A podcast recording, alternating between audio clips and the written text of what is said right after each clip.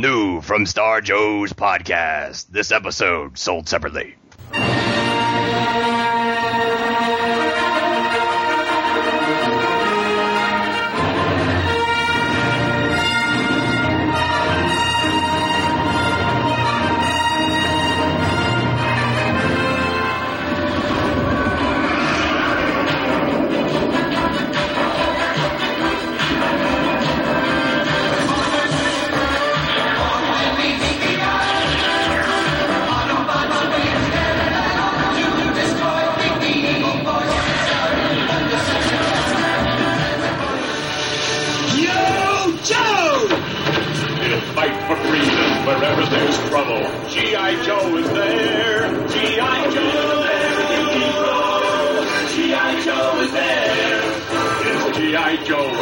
Cobra the enemy, fighting to save the day. He never gives up. He's always there, fighting for freedom over land and air. G.I.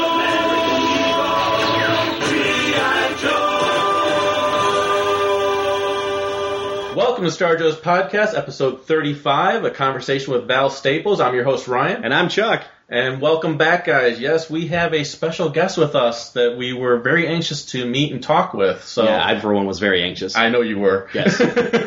so what we have on uh, we have on the line here is uh, writer, colorist, and uh, All around good guy. yes, Val Staples. Welcome to the show, Val. Hey, what's going on, guys? Thanks for having me on. You're very welcome. very very glad to have you on. We're That was a little too bubbly, but uh, it's good No, that's okay. That's Not okay. Uh, no, we we are actually very, uh, in all honesty, we're very honored to have you on. I know it might not be a big deal to you, but to us it is. So. I'm as giddy as a schoolgirl. um, so one of the things I wanted to jump into right away, uh, Yes. because it was one of the big reasons why uh, we were able to to speak with you, is we have PowerCon coming up. yes, PowerCon and ThunderCon. Yes, big deal. And we kind of talked a little bit before the show started, and as you know, I'm a big Thundercats fan, and Chuck's a, a huge Masters of the Universe fan, so this convention's right up our alley. Unfortunately, we're not going. Yeah, we What? what? we wish it was more on the East Coast. It's all the way in California. Uh, eventually it'll be on the East Coast. Good. We're we're actually in the state of Ohio. If you didn't know, so we're Ohio? At Ohio. Oh, you're you're you're not too far above me then. Where where in Ohio? Uh, the Cleveland area. Oh, that's way north in Ohio. Okay. So the next time you do a Cedar Point trip, I'm going to meet you guys up there. We're thinking about doing that again this year. Yes. Nice. The hol- the HalloWeekends Yeah, one. it's exclusive. You guys heard it here. We might have we might have to meet up with you there. Yeah. Oh, awesome! Yeah, someone just uh, uh, uh, uh, Judith. I, I guess no one is going to know who that is. Uh, one of the members on He-Man.org that helps organize a lot of this stuff uh, was talking to me about that the other day, and then I had another fan email me saying, "Hey, you guys going to do it?" So I think this time we may do it because it actually gives people a little bit of a. a notice rather than how crappily I threw that together last time with like two weeks notice. Like, hey, Very cool. Yeah, and the reason that we're able to talk to you today is because we actually received an email from Danielle, Danielle. Yeah. who was on Roast Scooble Dinner as Yes. Penny, Penny Dreadful on the forums, on He-Man.org forums, and asked us if we would uh, be so kind to talk about PowerCon, and we're like, yeah, sure, sounds great. Yeah. So then she's like, "Well, let me get you uh, connected with someone that can talk to you about it." And I was like, "Okay, that'd be great." And she goes, "Oh, here's the connection. It's Val Staples. Uh, he does this." And that. I was like, "No, no, no. I'm Yeah, well aware. I- of I know who he is. I know who he is. I'm well aware of his work." Because I know who she is, and I'm like, well, maybe she has like a, a you know a publicist or something Right. like that which she could talk to and tell us about it. That's cool. we didn't know how high level you guys were with, Yeah. with PowerCon, ThunderCon, if you had like PR people and everything else. So Uh, it's it's kind of I mean everyone that's it's all fans that are doing it. I mean everyone who's doing the duty that they are has some experience in that area, but it's just I don't know. It I I I don't see the sense in hiring out to people you don't know when Right. you already have a wealth of people that you've gotten to know over the years and you know their skill set that you can utilize that, that want to do it. Yeah. So it Well, makes sense. I think that's the cool thing about it too. Is like like you're saying, why hire it out to somebody that maybe also doesn't necessarily have a love for what you're trying to put together. Exactly. So um, now, how? I guess I don't know where you, if you've been with it from the very beginning or if it's if you've kind of jumped in. Yep. I- very beginning. Yep. How how long did it take to really finally get this thing off the ground? Uh, not too much time actually. The the biggest pain in the rear was the the hotel venue. That that took forever. This thing was actually supposed to be announced uh, much earlier in the year, and it took about three months of hotel negotiation before we got everything lined up the way we wanted. It, it, I really hoped that we had could have announced it back in like March, but um, the whole reason we even came together as quickly as we did because we wanted to have one show under our belts before we walk into next year, which for anybody listening who's a, a He-Man fan knows it's the 30th anniversary of Mass Universe. So we, we wanted to get a good impression of what people liked, didn't like about the show, what they wanted to see for another show. It allowed us to, to cut our teeth a little bit and, and to plan accordingly, to go through the lumps of, of uh, you know, and bangs and knocks of doing a convention and, and just be prepared for it a lot better. Very nice. Okay, and you'll be out there, right? I'll be there. I'll be um, actually for part of the day. I'll be monitoring the door. So you know, Nice. I'll, Nice. I'll be the guy, hands with Val. or or punch me. I guess. Yeah, wow. Some people want to do that too. And please, I know, please uh, knock me out. Yeah. uh, I heard on uh, another podcast I listened to that new Toy Smell that Pixel Dan's going to be there too. Yes, Pixel Dan's gonna be running around all over the place doing interviews and recording people all over the place. He's gonna be fighting with MTV for interviews. I think so. Nice. Um, yeah. So Now I'm looking at I'm looking at the list of uh, people you guys have coming, and I have to say, for as quick as you're saying you put it together, this list is ridiculously awesome. Yeah, Larry DiTillio. That's awesome.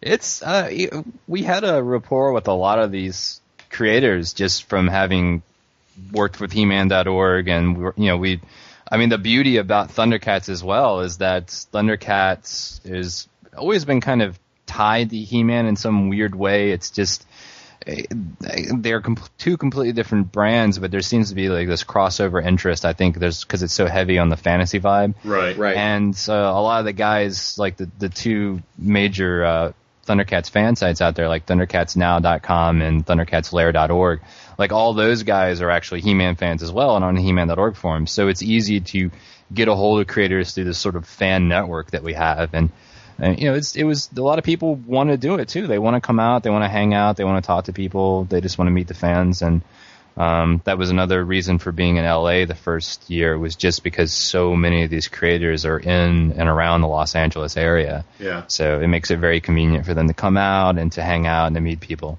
Yeah, and I, I've been watching the the new Thundercats cartoon, which has just been amazing. Yeah, it is. It is, it is amazing. really good. Yeah, I even liked. Uh, I think it was in the latest episode. Uh, the references to where you saw Monstar from the Silverhawks on Yes. the screen, Yes. And the and tiger, the tiger sharks. sharks, Tiger Yes. Sharks. Yeah. that all looked like uh, Mako Yeah. from from that. So, uh, and I was someone as a kid who I watched a lot of cartoons, lot a lot of cartoons in the 80s. I'm I'm 35, so like the 80s was me at five years old to 15, so Mhm. perfect age. Um, and Chuck watched a lot of his favorites, and he would just watch reruns. Whereas what I did a lot of times is, I if it was a rerun, I would go to another channel to see if there was some other cartoon on. Oh, So I would watch stuff like Tiger Sharks and Silverhawks and Mask and stuff like that, and I was just like, I was watching reruns of He-Man and G- G.I. Right. Joe, and uh, how how how old are you, Chuck? I'm, I'm I'm 36. I'm a couple months older than Ryan. Oh, it's so close in proximity. Yeah. So I, I, I was expecting you to be like, I'm 22. 22. You know, like, no, no, no, No. We were in the prime age for these cartoons. Yeah, that's our wheelhouse. Yeah. awesome. Um, yeah, there's there's a lot of great cartoons. There's a lot of not so great cartoons. that Yes. came out in the 80s, That's but, true. Uh, Now, speaking of great cartoons, also, then you know, we, of course, you had the Filmation Masters of the Universe. Mhm, My personal favorite has, uh, and I think Chuck's as well, is the Mike Young mhm. ones that were done. And it's it's a shame that it, it didn't only last as long as it did. Uh, but I see you have a lot of guests coming from uh, Yeah, that, Steffen, that were yeah. involved in that as well. Yep, yep. We uh, we're trying to cover the gamut uh, with uh, a lot of different people from different eras and the things. We we we had a lot more trouble getting the Thundercats creators than we did with the He-Man, which was uh, kind of a, a bummer. Um, but then I was told that that Warner Brothers had the same problem when they were trying to do their commentaries and documentaries for the Thundercats DVDs. Oh. Um, the the creators for Thundercats are a little. I I think one of the the downsides to the Thundercats kind of community is they haven't had the kind of rabid, crazy He-Man fan base that have sought out everyone's like basically with telescopes where they live and you know know what's going on. So there's there's not that rich network of of being able to find all these creators like they did before. Plus, you know, you look at you have the advantage too of, of Mattel being an entity that's going on, Right. whereas like the LJN toys for Thundercats, it's they try to piece together those people that work there is next to impossible.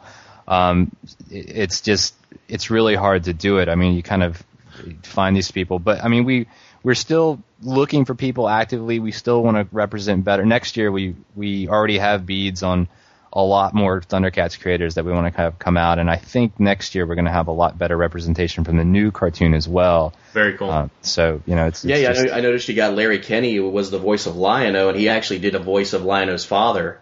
Yes, uh, yeah. the- I believe it's Claudus is the name. Yes. his name, Yes. if I remember. Claudius, It's yeah. uh, it's I tell you, Larry Kenney is one of the most awesome guys, like voice actors I have I've ever had the pleasure of talking with. That guy is a trip. He's the nicest guy. He he will do anything for the fans. He is so flexible. It's it's it's it's unreal. And having that guy out there is just I I hope everyone goes up to see Larry Kenney and, and gets an autograph and you know uh, buys whatever he has on the table. Just buy it all. You know. now that you say that, I am marking down right now that I need to contact Larry Kenney Yeah. because if I get to talk to Lion-O, I'm going to lose my mind. Oh, it's that it is crazy when you talk It's- to him on the phone. You hear the lion-o in his voice, and it's like, wow, it's just weird. How big was it to get Mattel to come to PowerCon? Uh, Mattel actually came to us, surprisingly enough. Oh, wow. But, Okay. But but I, you know, I have to give credit to Scott Neitlich on that one because I don't think that would have happened without Scott Neitlich pushing for it because he's such a huge He-Man fan. Right, that was going to Yeah. be my question if uh, he had any play to do with that because Oh I know yeah, yeah. he's I'm- he's active on the the forums uh, through the He-Man.org and he's big on the Rose Kubel. I've heard him a couple times Yep. on Yep, the podcast hangs as out. well. He's he's very he's very proactive for for He-Man. He's he really pushes a lot. I mean, he does he does do a lot for that brand. I mean, he is a hardcore fan. You know, Oh, I mean, I, it's uh he's he's pushed a lot for a lot of things, and he's it, it was also really convenient when we set this up this venue. We were trying to get it around LAX because we wanted it to be in a location to where as if people did want to come to it because we knew it was a, a, small show, that it's like, well, let's make it as convenient as possible so it doesn't really ding the wallet that much. So it's like if you want to fly out for the show, all you have to do is jump on the shuttles, you know, the free shuttle for the hotel and come right over. There's one less expense that for travel or anything you have to deal with. And little did I even pay attention. I should have known this all the years that I've worked with them. El Segundo is two miles away from LAX. so, so all I, all I have to do is just throw their stuff in a car and drive over, you know, it's, it's like really easy for them. Nice. So that worked out well. Very cool. And uh, I assume that there'll be tickets available for people at the door that maybe Yes. even if it's last minute, they're going to be able to still get in.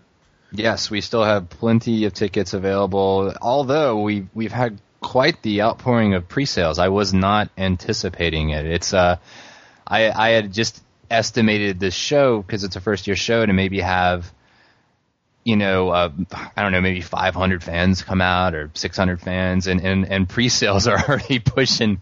You know, it's like. Up, you know, like blow, blowing that number out of the water. So That's awesome. yeah, I I wasn't I was not expecting this. I, I guess my biggest fear now is that pe- people are going to come out and it's not big enough for them. That's my Okay, yeah. It, Yeah, yeah, but I, I think people are going to kind of expect it. I think it's going to be bigger than maybe people are expecting it to be because it is a first year of doing it. And I know when I've gone or have heard about first years, they tend to be smaller. And to me, this doesn't look that small. It's it's spread out across the hotel. Like you, you have your big main room for your talent. You've got your collectible room off to the side. You got your panel room off to somewhere else. Uh, it takes up. It's still a small show though. It, it's Yeah. still a, a tiny show. It's it's more about who's at the show because it's like everything is, is packed in there. You know, it, it, rather than going to a show where it's a it takes up half a convention hall and you're just wandering past booths that you just don't care about. It's everybody there is Yeah. somebody that you want to stop and talk to. It's I think every every vendor has something to offer. Every person who's sitting at a table whose talent has something to do. You know, it's I, I guess that's one thing that to tell people that I, I really want to get across is, I mean, speaking from my, my own experience, is like when you go to a convention and you see that one guy that's like sitting at a table by himself, there's that kind of hesitation to go by, you know, like the hungry eyes wanting you to stop, or Right. um, or you're worried about someone who's who's got their comics all lined up or their art, and you're worried about the pressure sale. Anybody going to this show who knows anything about like the Thundercats fans and the He-Man fans and the creators should not fear any of that. If you see someone that doesn't have someone talking to them, which will surprise me, go talk to them. It, you don't fear a pressure sale. Don't worry about it because there's going to be an interesting story to be told. You're going to meet someone that you didn't know about. It's going to be a, a, a lot of fun experiences. I mean, it's just you you could just go from one person to the next and just have a great Yeah. time talking Yeah, to and people. speaking of fun experiences, you're putting on the roast google dinner dinner. Yeah, yes. So that's sold out, correct? that uh, it's if this goes up on the weekend, I think we have like two tickets left. Like it's it's Wow. like all that's left. It Yeah. that dinner got out of control. It got um it's about twice the size that I had originally intended for it to be. It is it's the the creator to fan ratio I believe is three to one. Okay. So Wow. it's like you know if you're sitting at a table, it's like you know, you, each table has kind of a mix of, of different creators from different brands and eras. So we, we wanted each table to kind of represent, and you could have fun talking to them. And plus, the, if anybody doesn't uh, get to actually sit with the one creator they wanted to sit with, there's also the Masters Cast Mixer directly afterwards, where I'm sure a lot of these creators are going to go have a few drinks. Right. You know, meet them there. Yeah. Exactly, and that's Find where we're also going to secrets and no, yeah. And that's also where the charity, you know, that's where the charity auction is taking place, and a lot of people are going to be going there. And so, you know, after the dinner, there's still plenty of opportunities to spend intimate time with creators. But the, Now, the- you know, find the, out that Cheetara was sleeping with yeah. Mumm-Ra. Wow. Where did that come from? now, the charity auction you mentioned, is that something that'll be available to anybody online? it's the the way the charity auction works and the Masters Cast Mixer is that um, to give you the whole rundown of everything. The Masters Cast Mixer starts at 7 p.m., which is the same time that the dinner starts. Now the dinner is, you know, you have to have a ticket. It's it's a closed thing. It's from 7 till 9. Well, while that's going on, the Masters Cast Mixer starts at 7. Anybody can go. It's open to the general public. You don't have to have a ticket to go to that. Um, it's from 7:30 until about nine. John Carroll is going to be there, debuting his uh, fan movie called Wizard of Stone Mountain, which is based on He-Man, and that's going to be there. Then from once the dinner is over, we're all going to flood over there, and from about 9:15 to 9:30, that's when we're going to have the cosplay contest. I have no idea how many entrants are going to show up, if anybody's going to show up. but whoever shows up, that's where they get to go on stage and, and show off their costumes, and we pick a winner or, or several winners from that.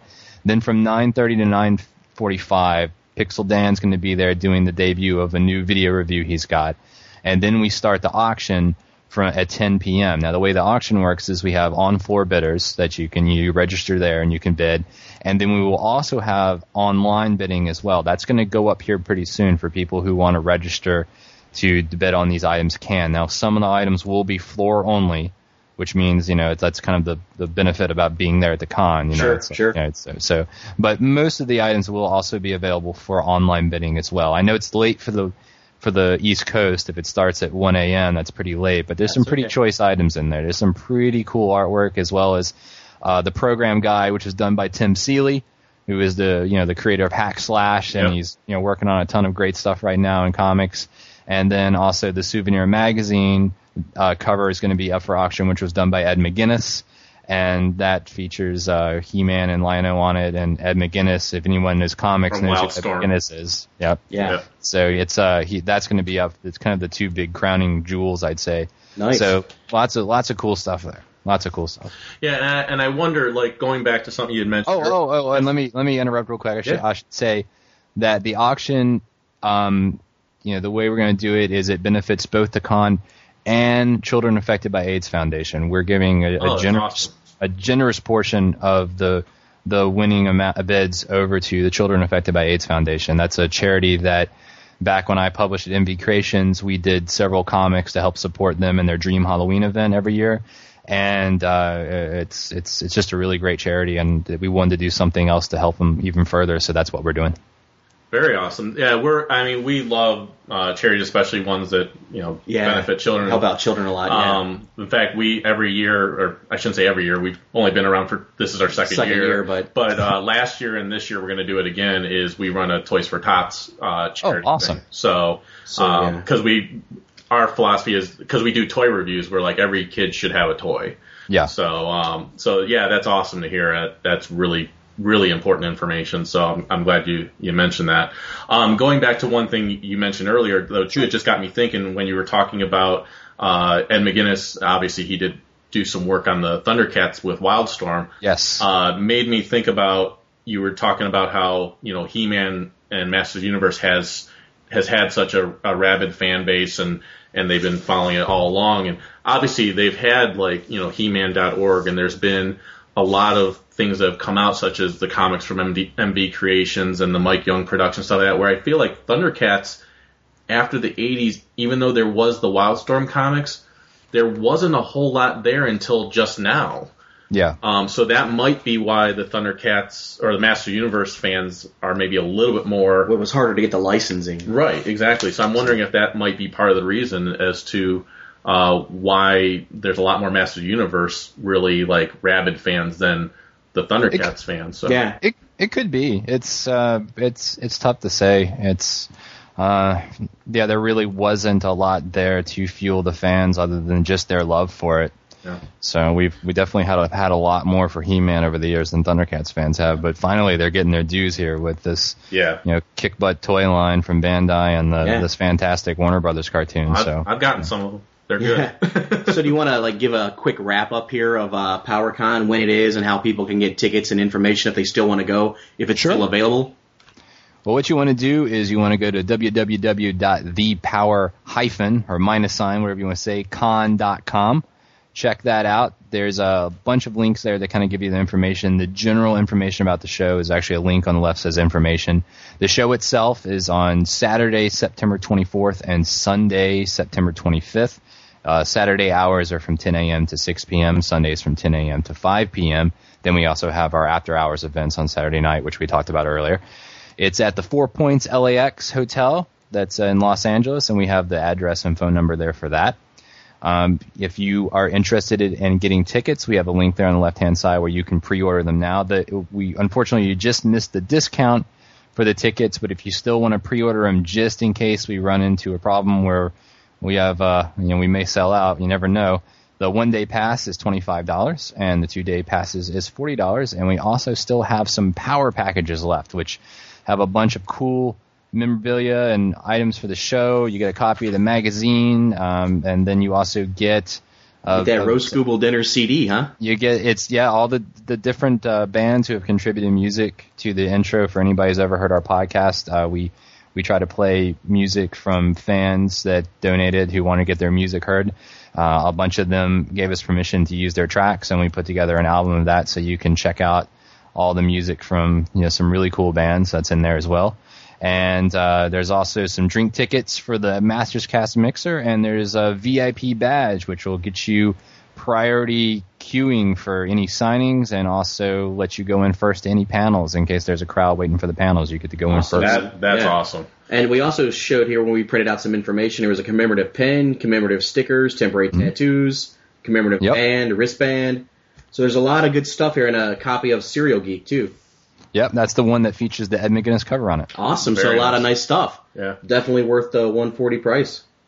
And I would definitely, just from my own personal experience, I, I definitely want to reiterate to any of our listeners that are going to PowerCon, ThunderCon, to do exactly what Val's saying, which is you see somebody there because of the type of convention this is. It's somebody that's been involved with either Masters of the Universe or Thundercats. There's a story somewhere. There's a story somewhere. Go talk to them yeah. because I've had a uh, experience uh, which I mentioned to Chuck on the show here one time was uh, we went to Super Show and the uh, creator Tim Truman was there and he did a lot of work on Star Wars comics. And no one was standing there talking to him, and I was like, I know this guy's got a long history. He's been doing comics in general for a long time. and I went to go talk to him, and he told me a, a whole story about how he was the first person to ever be allowed to write a comic book story or write a story in general that delved into the Sand People, the Tusken Raiders. Oh, really? George Lucas did not want that culture touched or anything like that, and Tim Truman approached him with this research that he did on different cultures and tribes and stuff like that, and George was like, "Go for it." And it was See, that's that's some great historical information that you, you wouldn't have known, and the fans wouldn't benefit from if somebody hadn't gone up and asked them these questions. exactly, Yeah. and I imagine you're going to find the same type of stories from these people that are going to be at this Yeah. Oh, most definitely. I mean, there's there's and they've done so much. All these people have just done so many things. It's just you know Oh, you gotta Yeah, you gotta go talk. You gotta talk to them. And, speaking of asking questions, I've got some questions I prepared for you. Sure. So if you don't mind, uh, Ask first question is how, how did you break into comics? Ah, how did I break into comics? Well, um, lots of trial and error, I suppose. uh, I, I did have the benefit of like kind of being during the early days of the internet before you know now there's a gazillion artists and creators that you can find, especially on DeviantArt. But back in the day, it wasn't so easy, and um, you know, I just uh, I just networked. I, went on the the few online communities that there were. I got to know people. I would write creators and ask them questions. The few creators that had contact information, and uh, went to conventions and uh, just kept honing my craft. And eventually, uh, someone gave me a chance. So you know, it's just Nice. it's just kind of how it is. It's it's really it's a lot harder these days. You know, back then you could uh, when you went to a convention, you could walk up and put your name on a portfolio review list at uh, Marvel, then come back at your time, and it was easy. Now you basically have to put your name in a pot and hope you get drawn. Drawn, you know, yeah. it's uh, it's it's just uh, it's just crazy. It's it's it's uh, some people don't even look at portfolios. It's um it's nuts, but um but I, I knew what I was doing too. You know, I, I knew I wasn't a complete waste of their time. So. You know, I, I, I, I was, I did think I was a lot better at the time than I really was, but I knew I didn't completely suck. So Well, you keep was, some uh, of that confidence though, so well, it's, it's some people have it poorly placed. You know, I Like, agree. the worst. It's the, the worst thing you you see are these people that go up that are belligerent when they get their portfolio reviews, or they, they when they hear something they don't want to hear, then you know they get defensive, and it's like, well, you know, say goodbye to your career, buddy. You know, Right, it's- really. Yeah, I, I think that get, I, and I've seen it. I know Chuck's seen it before. It's it. They forget that they should also need to be professional, and they need Yeah. because that's being looked at also. Yeah. Um, now I know that you you have pretty good repertoire of various things that you've done in comics. Um, the one I, I wanted to ask you about is, is obviously uh, you're and not trying to kiss your ass, but um, But that's my job. but uh, but I I think you're a phenomenal colorist. Well, thank you. Like I, I notice it.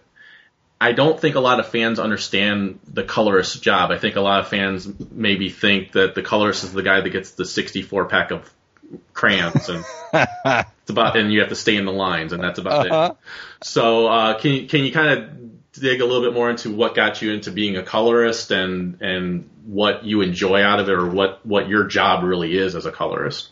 Uh, well, sad to say, you know, I, I got into coloring hoping it would be a springboard into writing, um, because I just, I wanted to get my foot in the door. It was one of those things where, um, it, it's just, I was working on producing a comic back with a, a good friend of mine named Matt Tyree. Uh, we, we were trying to do it ourselves and, and, and to, to get it done, we knew we had to divide the task. So Matt took on penciling and inking, and I took on uh, writing, lettering, and coloring. And uh, I coloring, I mean writing. It's just you know, forget it. You know, there's just the, the there's no way to submit as a writer and get in. It's just not going to happen. You have to prove yourself as an independent publisher, or you have to be a, a screenwriter, or you have to be a, a novelist or something. You just you, you you can't just walk in and get a job at Marvel DC as a writer it- Right. without having credit. It's just not going to happen. Right. So I was like, okay, this is where we cut our chops. But you know, I had to learn to do the coloring, and um, you know, I've been an artist all my life, and uh, you know, that was pretty easy to, to to pick up. I was I'm also a very technical person in terms of uh, you know the the kind of element there, and so that was right up my alley. And um, yeah, just learning the trade, just learning the programs, learning what to do, applying color theory, applying what you do. Uh, it's just um, a lot of people like you said, they they kind of overlook colorists, but I kind of I blame the industry a little bit for that. The industry doesn't promote coloring as active Right. as it should. They they have gotten a lot better about it, but it's still light years behind like um, where it should be, in my opinion, because uh, it, it's not what it used to be, where Right. it was just uh, you know the, the color guides that were passed off to the room of film cutters that just cut flat pieces of, of film to make the kind of different limited palette that they'd have, even though there was an art to that. Um, now it's coloring definitely it did before, but definitely more so now will make or break a book. I, I I- agree. Yeah. Uh, it's, there's there's so many titles and things that I will see where it'll be an artist like the, who worked on a project previously that was colored by one person and worked on something else colored by someone else, and their art is the same.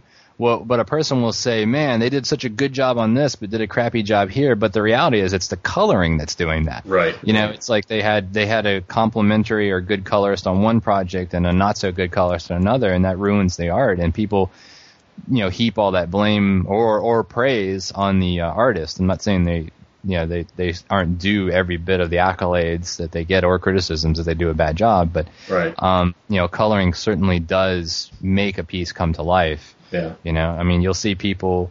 You know, trust me, an editor will will be quick not to hire you again if you do a bad coloring job. But Yeah. uh, know. Well, and, and uh, just to give you an example, is a book uh, that I mentioned on our show uh, one time because we we occasionally do a little spotlight on something that we're uh, reading that's outside the 80s properties and everything else, kind of hitting the big two and everything else. One book that I uh, am reading right now is uh, Avengers: The Children's Crusade. And the coloring on that is something that really stands out to me because it's really vibrant. It's it's noticeable in a good way. Um, on the flip side of that, we are also doing reviews of the old Marvel runs of Star Wars, GI Joe, and Transformers. And Transformers, the coloring, there was mistakes in the characters. there was like the person wasn't inside. You know, I know I made a joke of staying inside the lines, but there there was people. The colors was not staying inside the lines. Yeah. Um, so it's I have heard from colorists before where they uh, they said you know yes you know like like you were saying yes uh, colorists if it's being focused on a colors can really make a book or ruin a book. But I've also heard from some colorists that said you know if I'm doing my job right people don't notice the coloring as much. They just notice the art. Yeah, that's um, that's something too. I a lot of um, I, I I tend to have a softer touch when I color, and I've had a lot of people request me simply for that because I tend to. Well, a lot of times I try to complement the art rather than overpowering it. There's a lot of just you know kick-ass colorists out there who who are very capable of being pencilers because they're they're so good and they will render something absolutely beautiful but you know it kind of ends up looking like a painting rather than seeing the pencil art and there are some pencilers who look to hire specifically those kind of colorists because they need that crutch. You know without that person to make that person look awesome they wouldn't probably be as popular as they are. And that, that's kind of an irk of mine too where it's like you'll see an artist that clearly the coloring has made them shine but they're getting all the praise. And you know you, that colorist isn't getting anything. And it's Yeah. like oh, do you realize how bad this book would be if it was not for that colorist? Right. Yeah. so you know I So- can never be that guy though. I'm Well- not that I'm not good enough for that. I, I would disagree. But uh, I, I know that you do a lot of uh, stuff with DC Comics. well, it just started actually. just started yeah, Yeah. with uh, Suicide Squad It was, well, I've done a few things before, but Suicide Squad's the the regular gig I'm doing, Right, and that's that's that's a lot of fun. Now, now didn't you do uh, a couple of Batman Superman issues? I, I just did covers on them. I did okay. I did covers for that. I did some uh, Thunder Agents interiors. I did something else, but I can't remember what it is anymore. And um, yeah, just yeah, various things I've done. But yeah, it's they've been real good to me. DC's been really really good to me. I, I've really enjoyed working with them. well not to put any pressure on you when it Yeah. comes to Suicide Squad hmm but I've they you know DC posted on there you know some of the uh, the sketches, the the pencil work and everything else, and I saw the pencil work and I'm like, oh my god, this looks amazing. Then I saw that you were going to be the colorist, and I'm like, okay, great. At least it's a colorist that I know his work and I know he's going to make this art look really good. So again, no pressure, Uh huh. but if it comes out and the and it doesn't look good, wow, I'm blaming you. I'm blaming you. I think he's calling you out. It's I that that book is um I, I don't know what pencils you saw though because it's gone through some growing pains Okay. as as they've been working on it. So um it's I I- it they've had some crazy deadlines, but that's kind of what goes right. along with you know meeting the kind of schedule that they're doing and um you know they they have to make adjustments as they go along to to meet that deadline. So um but the I, I like what I'm seeing. It's really cool and The shot I saw was, um, I think it was like Harley Quinn. It was like Harley Quinn and Deadshot and Shark, like all on a line. They looked like uh, the right, uh, all the right moves or right stuff or whatever. Like the astronauts walking out almost. Oh yes, I know. I know which page that is. Yeah, they're they're they're in the the. It's like a Oh, snowy. snow uh, thing. Snowy, yeah, yeah, yeah. the snow yeah, stuff, yeah, yeah. yeah, yeah, yeah, And like I said, a- I honestly, I was very relieved. Like I said, I was actually relieved when I saw that you were going to be the colors because, like I said, I'm I'm familiar with your work, especially when you were uh, working on the Masters of the Universe books with MV Creations, and the coloring was amazing there. So I was just like, okay, this this is looking good already, and I know it's going to look even Yeah. better once this is done. So It's uh, I, I posted one previewed color page on my Facebook account, and I don't know if anybody saw that. And then like I know like that particular page you're talking about, yeah, that's one of um kind of a sequence of pages they're going to release in color. But I forgot who they're doing that with. Uh, there's somebody they're releasing them to for an exclusive reveal, and I okay. I don't remember who it is. Well, I haven't seen that page on your Facebook page, but I will after we're done talking with you tonight. We tonight. will French. I, I, can, I can send it to you over Skype if you want me to. Yeah, that'd be awesome. All right. Yeah, I'll do that while we while we keep talking. Sounds good. Okay. Well, the one the one question I wanted to ask was going back to the Masters Universe comics when you were working, you know, with Emiliano for the MV Creations, and you guys uh, abruptly, you know, ended, you know, the the, the run there. What, what what story did you want to tell that you were not able to tell? Um, there's really, it's, this isn't meant as a cop out answer, but there, there really is no way to, to, to capsulate that. You know, there's, there's no way to say, you know, this is it. Um, what we had done is, um, the, the cartoon, they they really weren't progressing much, and we, with the, with the Mike Young production one, I think, cause, you know, like, there's a transfer, by the way, if you want to check out the page. Cool. Um, and we had it, it's just it's just a weird thing. It's it's about working with a big company is that you have different departments and there's different people having to do certain things and what we had initially agreed on didn't really end up being what was happening with the line. I, I don't mean that as a you know Mattel's bad people or anything like that. It's just a progress of some people left, um, some things were shuffled, shuffled around, legal certain restrictions, et cetera, et cetera. So, like the very beginning, we made it very clear. You know, we have a different demographic that we're appealing to. You know, it's like when you do the Mike Young Productions cartoon, you're trying to appeal to an all ages audience. We are, you know, appealing to predominantly mid 20s to mid 30s. You know, these are people who don't want a watered down comic. And uh, like when we did that first miniseries, it was four issues. We were just treading water. You know, I, I, I we, we did a, a very simple story that was intended to be somewhere between a filmation episode and somewhere between where we hoped to go with the tone. We were just kind of setting the stage. And then when we got to volume two, we were going to start kicking it up. But then that, you know, ended up, oh, there we go. Um, ended up being, you know, just not quite what we wanted to do. So when we went to volume three, we were like, you know what? We're just going to do the story that we had talked about doing from the very beginning. And um, we had prepared for it, and we had written, some, you know, I had written some scripts, and Emiliano and Ensa had started penciling it. And um, at that time, Mattel was just basically pulling in the reins on Mass Universe because it was kind of done at that point. Um, so they were like, well, no, you know, you guys can't do this. You got to use just this finite list of characters, and you know, your stories have to be retellings of the Mike Young Productions cartoons episodes. Okay. And I was like, and I was like, mm, I was like, that ain't gonna work. You know, I was like, we aren't gonna do that. And I was like, but we have to get something out right away So you know that's why we did the Rise of the Snake Men miniseries. That was a retelling. Uh, I forgot the episode numbers now, but it was a retelling of the episode, and we put it in the tone of how I wanted to do it with the comic.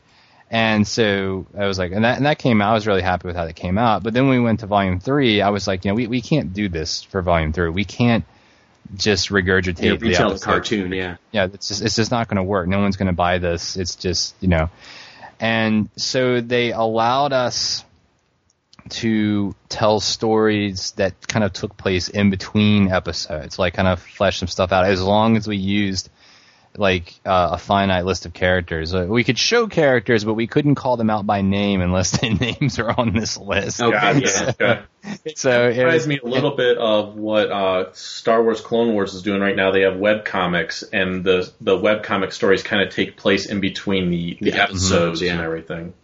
And that's that's kind of what we were doing there too. But it's, uh, it, it it went along, and I don't know. I think you know the licensing people they were doing it there. It was just such a low priority for them, and and, and I understand. You know, it's like He Man was dead. The comic wasn't making much money. They had much bigger fish, to, fish to fry. The people who who were in charge then were in charge of like girls uh, brand. So they they had Barbie. You know, they they were they were dealing with Barbie, and we were just nothing to them. You know. Yeah.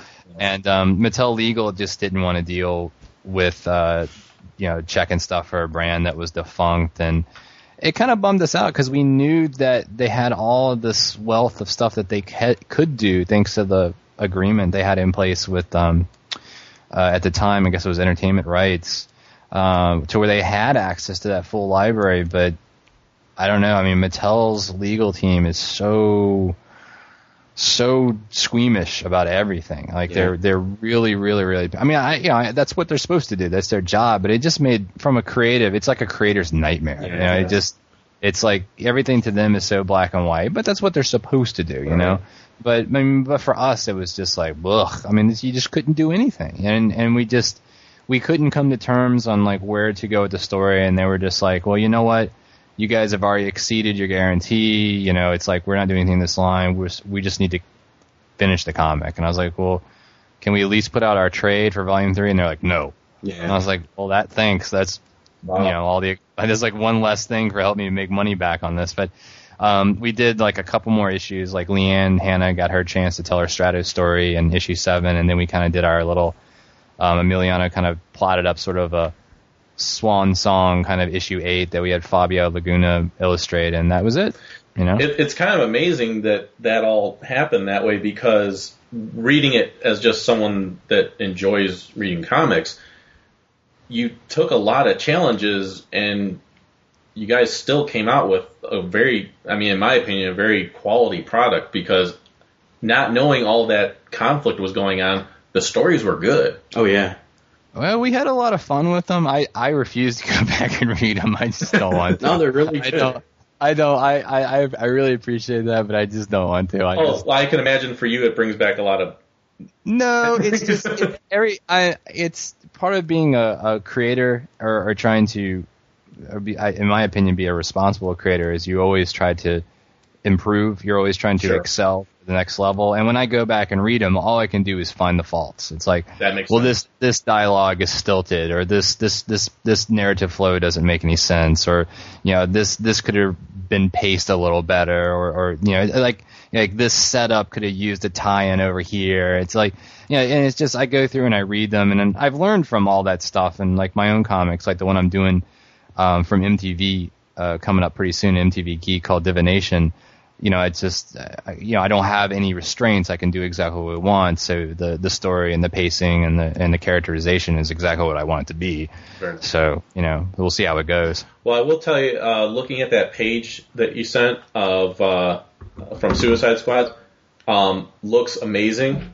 Harley Quinn looks creepy as hell, It's very good. and I love that. yeah, it's very good. um, yeah, Sh- Shark They're looks. they're really tapping into that. Um, here, I I, I know since this is, uh, you know, don't don't post this online. It's um, I, I I'm only going to show you this because I know it's going to be revealed pretty soon. But this is that one page you were talking about.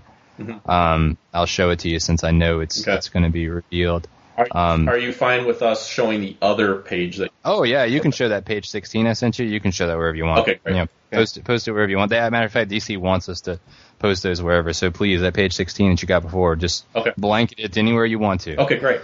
But um, yeah, it's it's Suicide Squad. Working with DC has been a lot of fun. Um, it's a first issue kind of blues where, you know, it's a tight schedule. Everyone's sort of adopting to a, a new work uh, method, and, and I think I did pretty good. But um, I I had I had to shift styles mid like as I was working on the product, and it wasn't. I didn't intend. I didn't want it to be so kind of candy white light. I I really had a darker, grittier kind of vibe going, but they they didn't want it to be like that. They wanted it to be more um, bright, kind of like action movie type colors. So the first issue, color wise, I'm I'm proud of it, but I'm not ashamed to say it's not as tight as I'd want it to be. So I think with issue two, you're going to see a, a, a big jump in terms of like kind of the cohesiveness of it because I think everyone's going to be finding their pace at that point Okay. and, and kind of going along. I mean, there's nothing that I'm not happy about. Yeah, we're looking at it right now, and you can just stop because it's really good. Yeah, that that that's awesome, man. That is Yeah, an awesome looking image.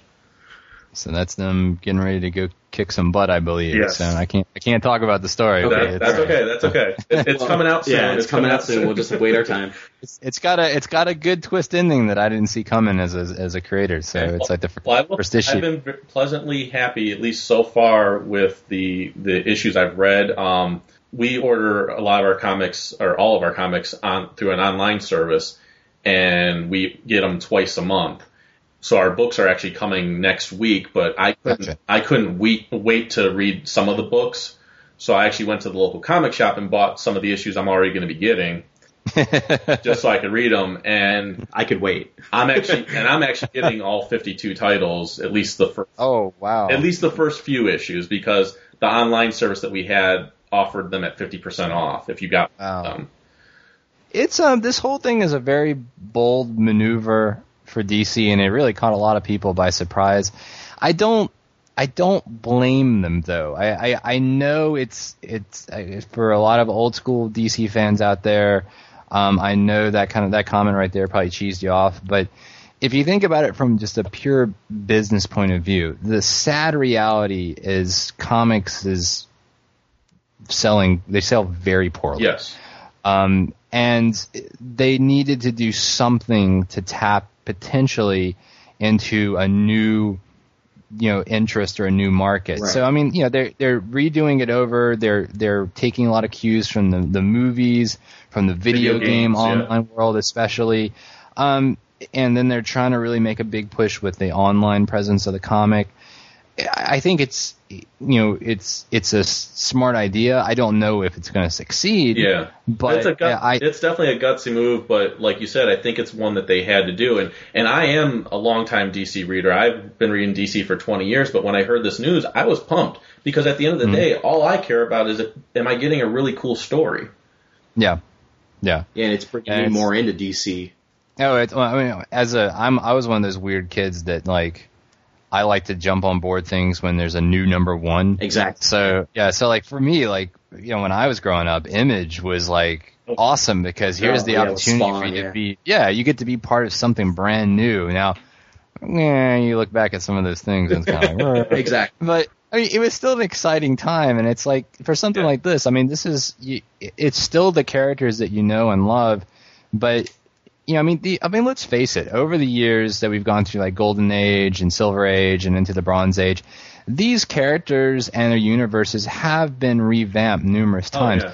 yeah, DC starting over again isn't anything you know like they're not breaking the mold here. I mean, this is this is not something that is uncommon. I mean, so I mean, I know it's it's I know if you're a hardcore fan who's been with a certain type of team for a long time and you have a certain history that you're intimate with, I can understand that feeling of of woe or unhappiness, but you know this is this is a new something new. You know, Yeah. you get to you get to be there from the ground floor and get to evolve with it. So And that's actually know? one thing that I mentioned on the show too, like how people were complaining about the those that were complaining about the relaunch. It's exactly like you said. It's been happening all along, but it's been happening in more subtle ways. Mhm. Um, I've mentioned like uh, to people that were complaining about. it, I says, you know, Marvel's been doing it all along too. I was like, like if you want, if you don't believe me, it's like, okay, then tell me what war was it that Tony Stark got captured in? It's been Because it's changed times, a few times. Yeah. Um, and then definitely for people that are listening to our show, y- they certainly cannot complain about relaunches and, and being annoyed by them because we cover GI Joe, Transformers, Masters of the Universe. yeah. Um, all of them have had relaunches. They've all had new takes on these on those characters and stuff like Yeah. that. And they've and like you said, there's been a lot of bad, but there's been a lot of good. Um, and going back to what you were saying about the '90s, yes, there was a looking back on it, there was a lot of crap that came out, but people forget. You know, it's a, it's the easy thing to say that there was a lot of crap that came out in the '90s, but the Yeah. thing you have to realize when you look back, there was also a lot of good stuff that came out in Yeah. the '90s too. yeah. It's harder to find. You gotta look for it. You gotta look for There's- it, but I I think like sometimes today because I actually think there's a lot more co- like you were talking about with the internet and everything else. There's a lot more comics out there for people to get into. Um, I think it's hard to find sometimes good stuff today because there's so much stuff out there and so much is available. Um, but at the same time, I feel like there's something available for everyone today where maybe it wasn't so much the case in the 90s or the 80s or 70s. yeah. No, definitely. Well, there, there is some new comics that are coming back that I'm real excited about. Yeah. Like what's that? The mini comics in the Masters of the Universe. well, I don't know. So there's three of those coming back. You want a you want a mini comic too? Yeah. Hmm? Is that Yes, she does. That's Kit Kat. all right? You here to you here to to participate? You want to? What do you think? Oh no, you don't like reboots, do you? Oh well, sorry guys. She's not too big on this DC relaunch stuff here. Um, yeah, the mini comics is. Did you guys uh, see that the mini comic that um the first one that they had at San Diego? We I didn't see it in person. I saw a little bit of it online. Yeah. It's um, it, it, I mean, it, it's kind of the same thing with when we did our comic. You know, there's there's when you're a fan and you've been a fan of He-Man for a long time, Right. And there there isn't uh, an ongoing entertainment or something. You develop in your head your universe. Like you kind of fill in the gaps. You develop the the ideas of the characters. So when you're introduced with anything new, you know, there's there's uh, some people that embrace it, some people that just immediately push against it and, and, and refuse it, and that's that's just a given. And we experienced that with our comic, and no doubt, I mean, this, you know, that's the same thing that's going on with the mini comic. Um, I I really like the art in the mini comic. I, I think it's really nice. Mike's uh, I think Mike Mike did colors in there. His colors are phenomenal. Um, you know, Tim Seeley is a good friend of mine. Uh, he's a massive He-Man fan. Um, he was writing from a plot, so like any kind of the the the, the construct of the story is is beyond his control. But he wrote it like uh, a vintage mini comic. It, it's got stilted dialogue. It's a lot of exposition in there. Um, but that's what the classic vintage mini comics exactly. That's what they were. Yeah. Yeah, and and he did it that way on purpose. I mean, because if you read Hack Slash or, or or like um like this, you know, the uh, Ant Man and uh, Wasp miniseries Yeah. that that Tim did at Marvel or any of the other stuff he's done. I mean, the guy's a heck of a writer. You know, he, Oh, he can absolutely. do whatever. So you know, if if you know the guy's body of work, you know where he wanted. Um, plot wise, there's there's some things in there that I'm not too keen on. I, I we we've caught a, a, a few things that look like plot holes or continuity errors. Um, but all that aside, I mean, it's a fun mini comic. It's a fun story. It's it's great to have something like that again. Yeah. I'm just glad to have And- Masters Universe comics back in any form.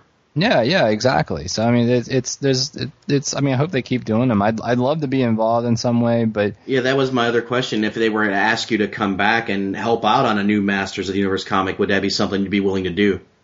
I would. I don't think they will. I Well, they're would. fools not to. Now, Uh, well, it just depends on on what it is. I I really think at this stage, um, I know that they had said that they re- that they needed money like from the design group, kind of uh, Yeah, they the money the bill on that. for the, the comic Um, itself. Yeah. yeah.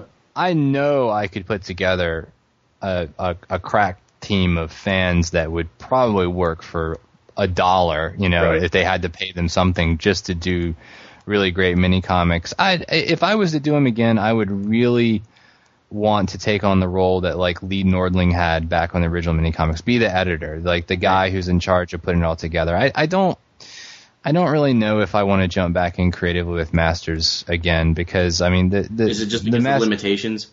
no, Master Universe Classics isn't the world that I would have shaped, and kind of coming into someone else's playground. Okay. Um, it- I I think that it would be more difficult for me to to write a story. If they handed me a plot and said, "Okay, this is the plot, Yeah. write it," that's one thing. Right. If they were like, you know, here's the premise, flesh out a world. Or they give you all these bios and say make it fit. Yeah, it's just, it's just like uh, a little more difficult to do. Now, it's, if, it's, um, if you were allowed to do something like, because I've seen this happen, I'm not saying that Mattel would ever let this happen, but Mhm. I've seen it happen with other properties. If they just said, we want a Masters of the Universe comic book out there, and you get to, it's a, it's whatever story you want to create for Masters of the Universe. Would Mhm. would that be something appealing to you? Yes, but what I would want to do would be something that would only appeal to now. You know, I was- I was twenty something back when we did the He-Man comic. Now I'm thirty five. It's like, oh, Gotcha. um, it's, it's so sad. It's like it's like where'd that gray come from? Oh, um, Hey, hey, hey, we're 35 too. Don't watch. well, you know what I'm talking about. Then it's uh, it it would be just for our age group, and what I would specifically want to do is um, this mini comic. See, the thing about it is, it's like they're doing the powers of Grayskull mini comic, right? Right, right. Um, they're kind of like the mini comics that you never got, never but it's finished, yeah. but it's not. It's a Masters Universe classic story. So it's like it's weird for me because it's not really that mini comic. Right. So like what I would want to do is continue the classic vintage story right where it left off. I'd want to take all of the the filmation and um you know like characters and the worlds and the universes that as they were the mini comic worlds and just start right there and keep it going. Like I, I just I don't want to reboot it. I don't want to do over.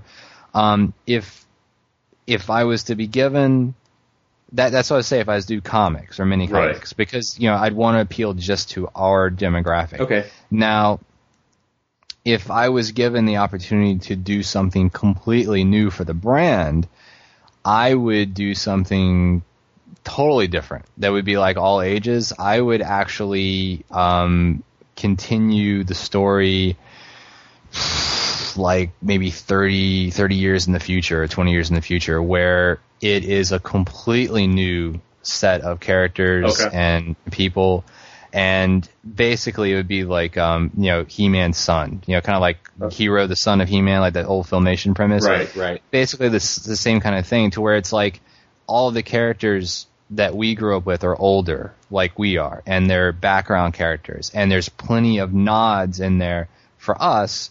But is a fun story with a new look that's catered more to what children are into now.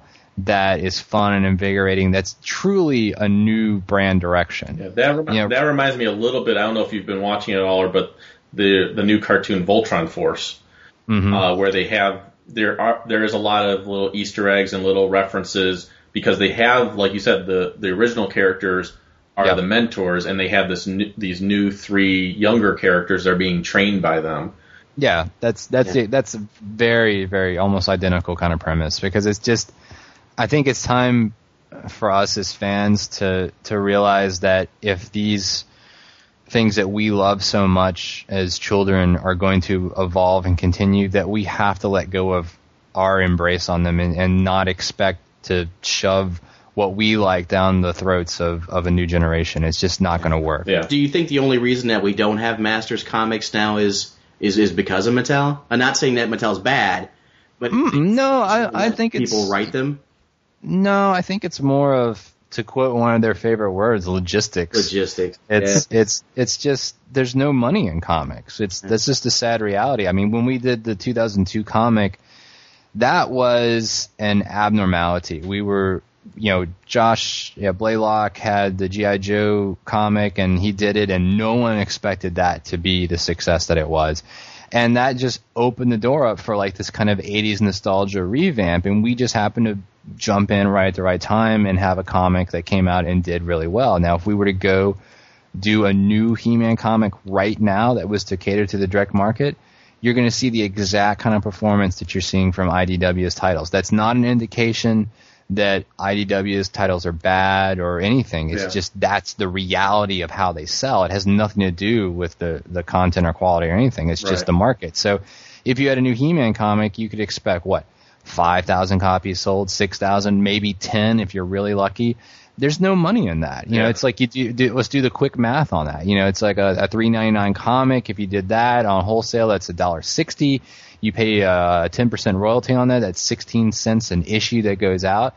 You know, you sell uh, uh, uh, what a thousand copies. That's um, uh, what uh, uh, 160 bucks or Yeah. something. Yeah. So Yeah. it's like um, you know, you sell 5,000 you know copies. Mattel's going to make um, you know, uh, but eight hundred dollars $800, profit on an issue. So it's like, I mean, that's you know, they That's they pay. yeah. Yeah. they pay more than that. I think to for their lawyers just to, to copyright one name for a character. Right. Right. You know, I mean, it just you, you have to consider, you know, a comic like that, and you consider Mattel's very tight legal structure to where they just, you know, they, th- th- someone wrote in a book somewhere, I forgot what book it was, but it's like they said Mattel, Mattel's legal finds new ways to say no, Nice. and it's it's you know they they're just not you know they're not going to find a way to make it work. They're just if it's if it's going to be too much time for them, they're just going to say no.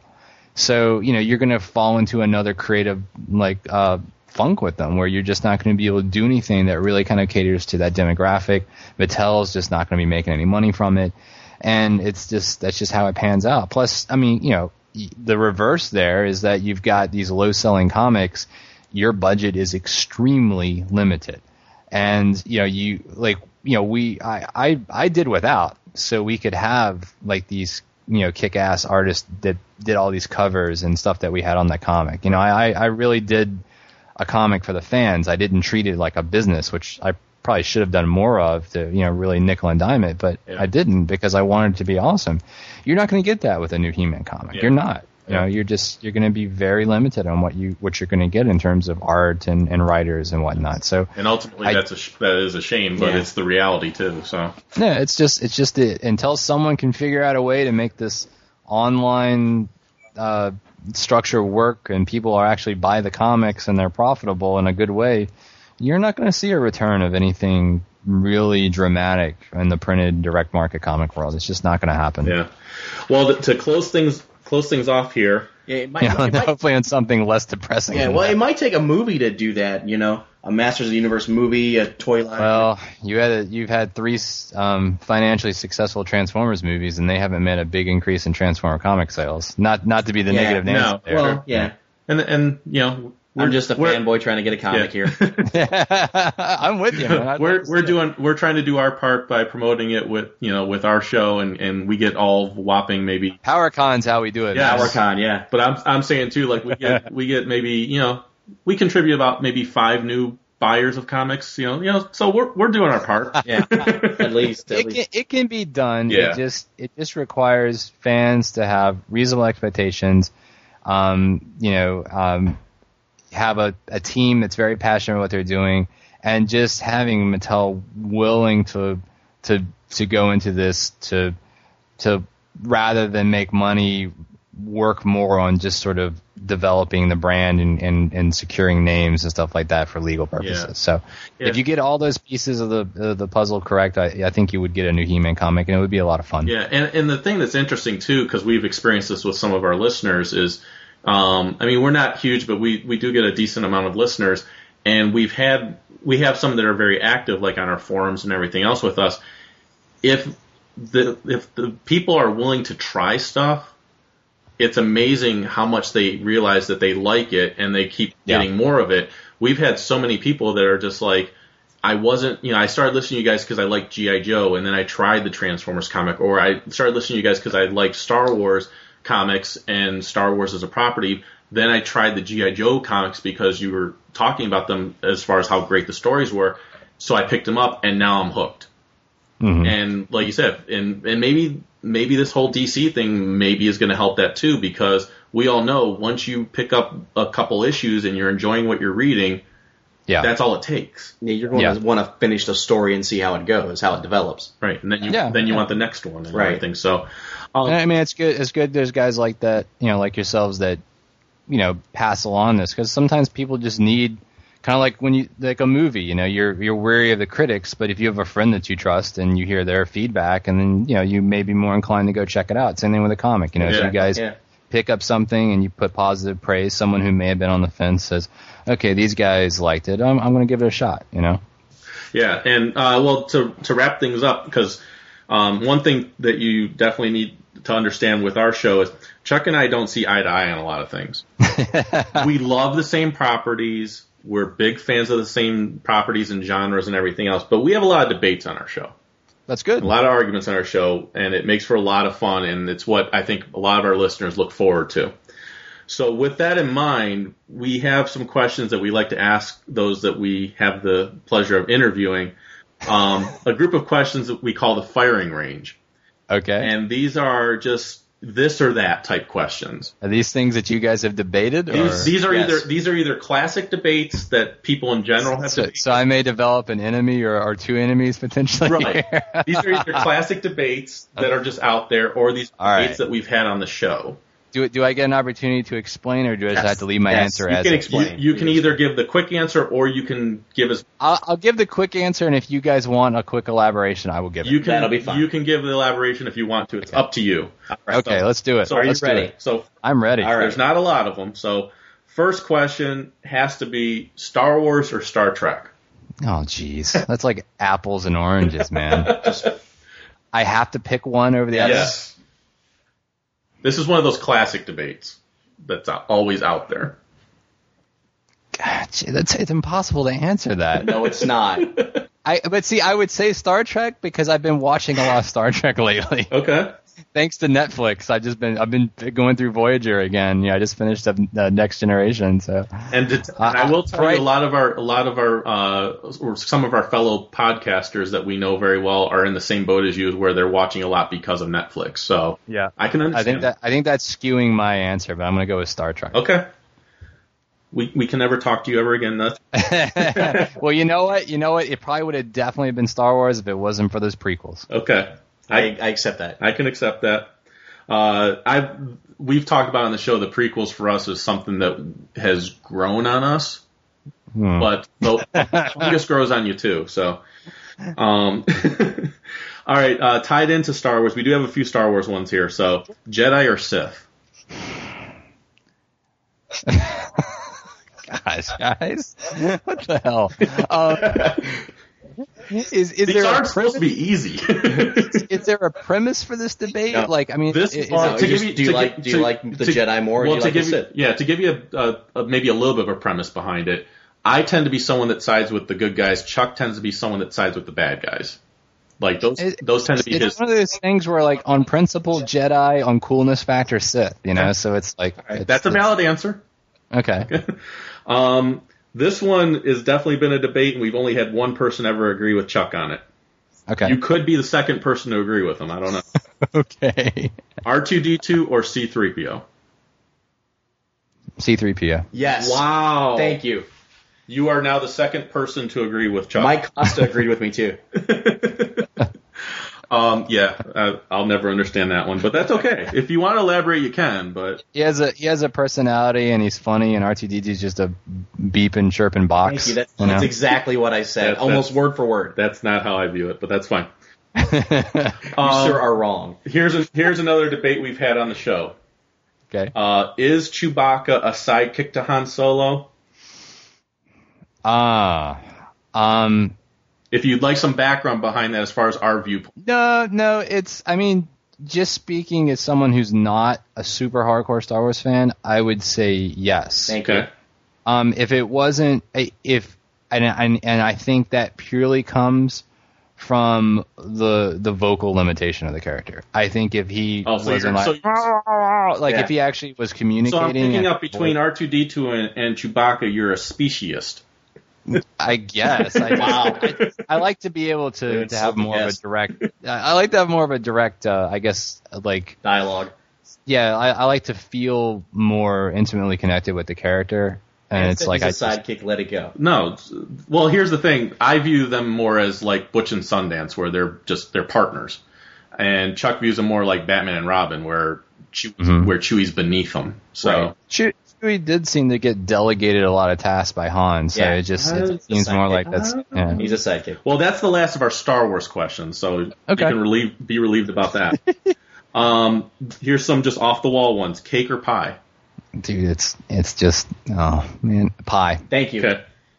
And I will tell you, I did. I was originally a person that said cake, and Chuck said pie, but then Okay, there's nothing worse than a dry cake. All right, Oh, I it's agree. like, I yeah, agree. it's like pies. You, you, I, I think I find them better more times than not. With cake, you can get a bad cake easy, Yeah. and fondant. Oh, what the Yeah, hell? exactly. I mean, Thank you. That's no good. Well, he- here's the thing. I I originally said cake because my favorite dessert was cheesecake, but then I was informed that that's a pie. So It's, yeah, it's not good. even yeah, though it's called cake, it's a pie. It's yeah, it's a weird, uh, weird thing. yeah.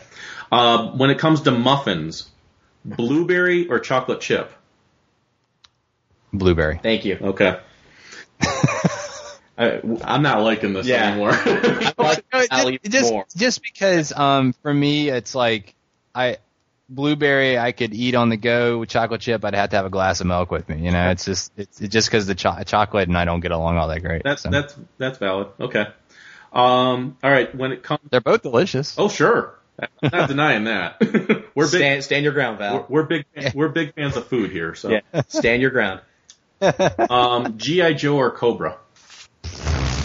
good grief um it's like it, it's like I I I, I want to say like Dreadnoks yeah I don't want to say either one of them All right. That's fine. That's fine. Yeah. Mercenary. can I have my third option Sure. Yeah. Sure.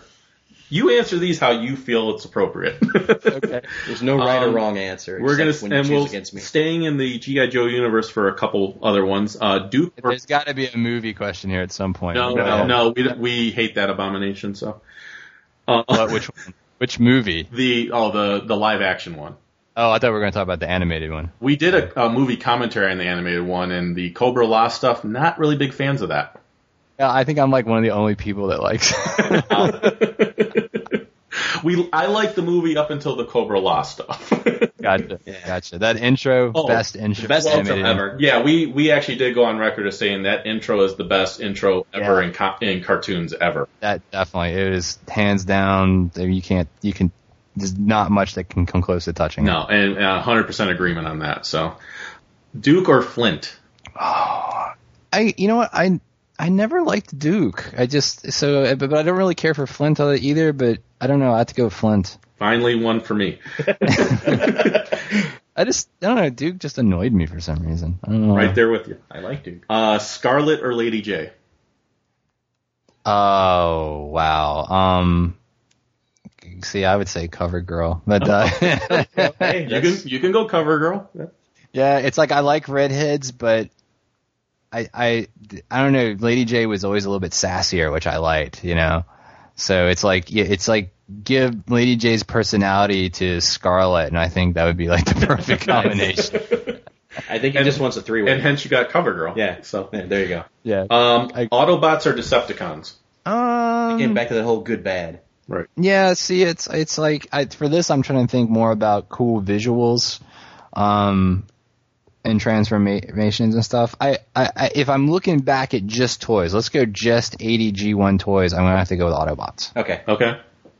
80s action movie, Roadhouse or Cobra? I've never seen Cobra. Oh, I don't even wow. know. I don't even know what that is. That's with Sylvester Stallone, where he's he gives the famous line of uh, "You're the disease and I'm the cure." Oh crap! Well, now I'm to go watch it. Yeah, I Netflix Oh, Yeah. you're gonna have to check that. It's a one good out. movie. Okay, sorry, I, got- I had to forfeit the. That's fine. this- That's We'll- fine. we'll but, but at Roadhouse by least default. at least we sent you down the right path to check one out. Yeah. um, who is your favorite Teenage Mutant Ninja Turtle? uh, um, uh, Donatello. Oh, wow. Wow. Okay. That's one vote for Donatello. Um, no, I think we had. Uh, Do you just like purple? Uh, no, I don't know. There's, um, I, I well, um, Michelangelo, I, I didn't care for his attitude. Um, Leonardo, I wasn't big on the leader persona. Um, Raphael, it depends on if we're talking movie or cartoon. Because in the movie, I just didn't like him because he was a jerk. You know. Okay. But, you know, Donatello just seemed like a nice guy who was more, you know, more had his head about him. You know. So I just, I just. And actually, you're the you're the second person that did pick Okay, Donatello alright. because uh, Mike Costa picked Donatello also. I have to go back and check the tape. Um, uh, when it when it comes to Voltron, uh, which which lion? Black, red, blue, green, or yellow? I cannot answer this question because I have never seen a Voltron Oh cartoon. wow, you wound me. I know. uh, yeah. You can check that out Yeah. too. Sorry, I've ne- well, I I didn't have it like um that and Mask and uh, there was a couple other cartoons that um, we didn't have cable and we had only like one network that had cartoons. So yeah, I never saw it. Yeah, see. I, I grew up uh, a lot with childhood in, in West Virginia, and I don't remember watching Voltron or Mask either as a child. Oh, I don't remember if they were on or if I was watching other shows in the meantime, but I I, think you were watching other shows. I might have been, but I don't remember seeing those either. Um, It wasn't until they- later on that I checked them out. Now I know you won't answer who your favorite Masters character is, but If you had to, who is it? no, no. But going with the good bad thing, He-Man and the Masters or Skeletor and his minions. Evil Warriors. Skeletor Thank definitely. you. Yes. Okay. I can I can tell you my my three favorite Masters toys. Okay. I can definitely do that. It's a Webstor, drag store, and Mosquitor. Wow. Got an or, Store. or thing going there, but you know, I liked Webstor as a kid. Yeah. I, I remember having him. Yeah. uh, Well, you've got one of those in a Masters Classic, so Webstor. Uh, yeah, and you know, hopefully we'll see the others. I know, I know Pixel Dan's pining for uh, Mosquitor. Mosquitor. We did a mosquito chat like two chant two years ago at uh, San Diego Yeah. Comic Nice. nice. That's That worked funny. out well for him. No, Dan's a good guy. A quick story about Dan. Um, I actually was big on the the pop culture network, you know, forums and stuff like that, and uh, I actually traded Pixel Dan some Ninja Turtle figures for a, a Masters of the Universe Classics Trapjaw figure. oh, really? Yeah, he might not remember. I might I went under a different name under as like Marshall Man under their forum. He probably remember. Yeah, he might remember doing that, but I don't think he remembers it being me. he might remember trading some kid who said, "I got some Ninja Turtles, and I'll trade you for, uh, uh you know, Trapjaw." But that was actually me. oh, okay. You have to ask him. He's a nice guy. Yeah, yeah, he seemed like a great guy. Yeah, Oh, was that all the questions? Yeah, that's Yeah, all that the was questions it, we yeah. had. Yeah. You got some homework to watch some movies, but other than that, you're good. Check out some Voltron and watch Cobra, and watch Cobra. okay. the Stallone movie. All right, so uh, well, Val, thanks for for coming on. Uh, I hope that a lot of uh, list, a lot of our listeners end up going to PowerCon ThunderCon because I think it's gonna be an awesome, awesome event. I hope they do too. Yeah, I, I just I wish you nothing but success with that. I just wish it was on the East Coast. Uh, soon enough, man. Okay. Soon enough. Yeah. And uh, obviously, wish you a lot of success with uh, Suicide Squad, and and you were mentioning uh, another project that you're working on, your own project, correct? Yes. It is uh, called Divination. It's one of my own comics that I'm co-writing with uh, a, a up-and-coming YA author. Her name is Gina Iorio. It uh, will be debuting, I think, in October. I'm not sure on MTVGeek.com, so you can check it out. It's going to be free to read, so Oh, nice. there's Is it a- there's no excuse to not go check out this comic book. Sure. I, I will definitely check It that might out. be my first webcomic. Um, Anything else you want to plug real quick?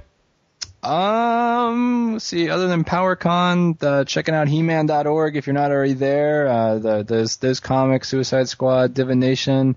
Um, I guess you know, anytime I do a Marvel stuff, I'm working on New Mutants and uh, the Halo comic in particular. And uh, other than you know, that's about it. Other than the I'm, a, Rose I'm a big X Men fan, so you got me on New Mutants. So Oh, any any uh, He-Man podcast you want to plug?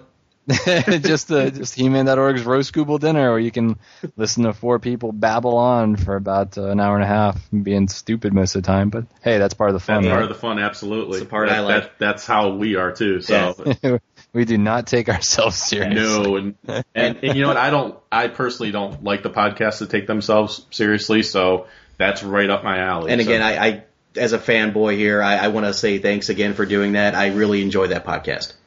Oh, excellent, man! I'm glad. Yeah, it's like we just want to we want to we want to make people laugh. So hopefully, like Mission you know, accomplished.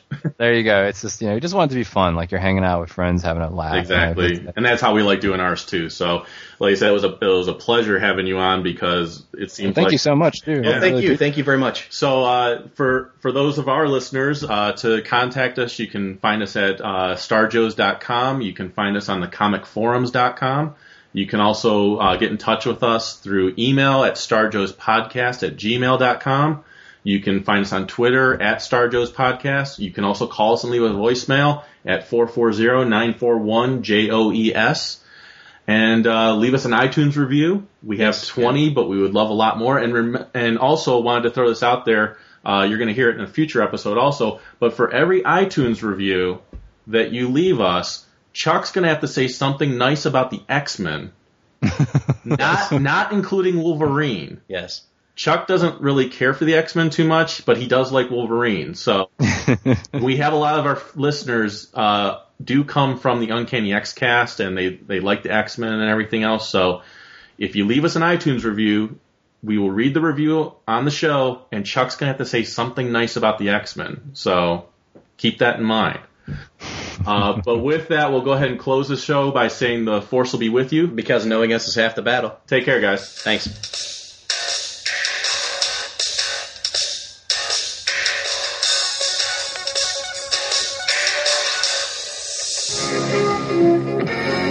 Today, I want to talk to you about courage. Now, courage not only means being brave in the face of danger, it also means having the strength to say no when your friends are trying to talk you into doing something you know is wrong. In short, courage means having principles and sticking to them, no matter what. See you all again soon.